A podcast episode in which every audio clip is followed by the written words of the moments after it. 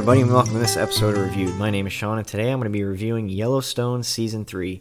So, uh, surprisingly, um, my Yellowstone, Yellowstone Seasons 1 and 2 review is my highest reviewed episode. So, um, thanks you guys for, you know, listening to that. I think this show really recently caught on um, this year. I've noticed just a lot more people, especially all my friends, have been watching it, whether it's based off my review or not. Um, so, uh, finally, I've gotten around to. Uh, I, of course, I watched it when it came out, um, but I've finally decided to do the review on it. So here we go. Um, so season three, you know, it continues the story of the Dutton family, um, and they, you know, they have some new enemies. Uh, this, you know, they have some new characters, which is great, um, and some new storylines. So uh, this is what I think about. So what I liked about it is um, I did like the introduction of a few new characters. Um, there's a few new uh, enemies and a few new allies that I thought were uh, really well, or they they did well um, to support the cast. Um, also, just you know, the shooting and scenery and film, uh, filmography of this uh, show is just always beautiful. Um, it's on location, I believe, not in Montana where it's set, but I believe in Utah or Wyoming. Um, but it's just it's beautiful country where they're you know where they're shooting this films or sorry this TV series. So I'm very jealous.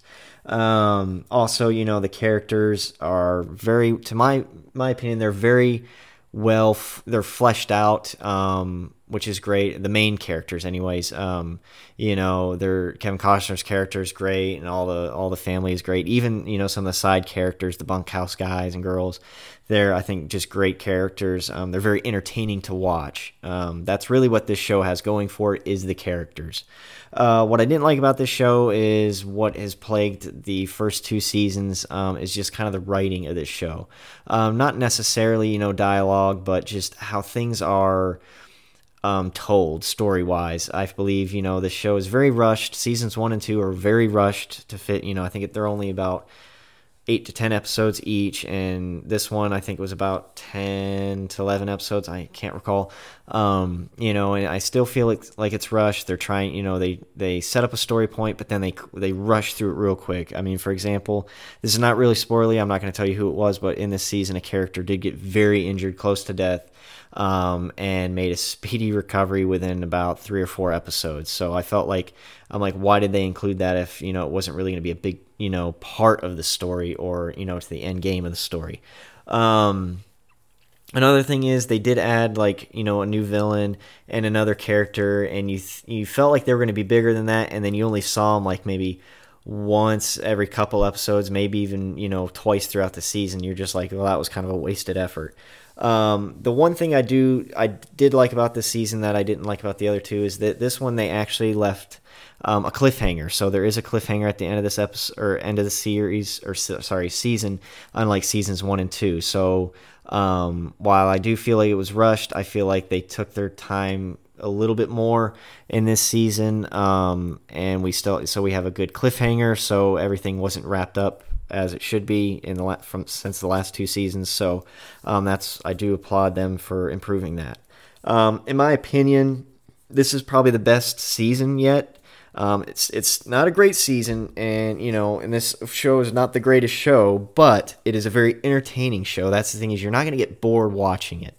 Um, and I think that's what it's got going for it is it's you're not it's not boring to watch. It's very entertaining, and the characters keep you engaged, regardless of you know the story and the writing is kind of hit or miss. Um, so who am I going to recommend this show for? Well, if you've already watched seasons one and two, you need to watch season three. I think you know if um, you like those, you're really going to like season three. Like I said, I think this is the best season yet. Um, also, if you're just a fan of like neo noir western um, films, modern or uh, TV shows, modern westerns, uh, anything like um, Wind River or uh, Hell or High Water. Those are you know Taylor Sheridan's products. This is a Taylor Sheridan product.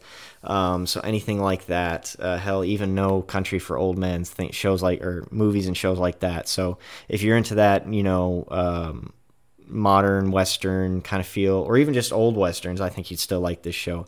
As well as if you like um, characters that um, how do I want to say this? Like, they're not really the underdog. Like the main characters aren't really the underdog, but uh, when they do feel like the underdog, you're rooting for them, and they end up coming back, you know, full force. So that's that's real fun to watch. So on a scale of uh, zero to five, I'm going to be giving this a 3.25, so a little bit higher than seasons one and two. So once again, this has been reviewed.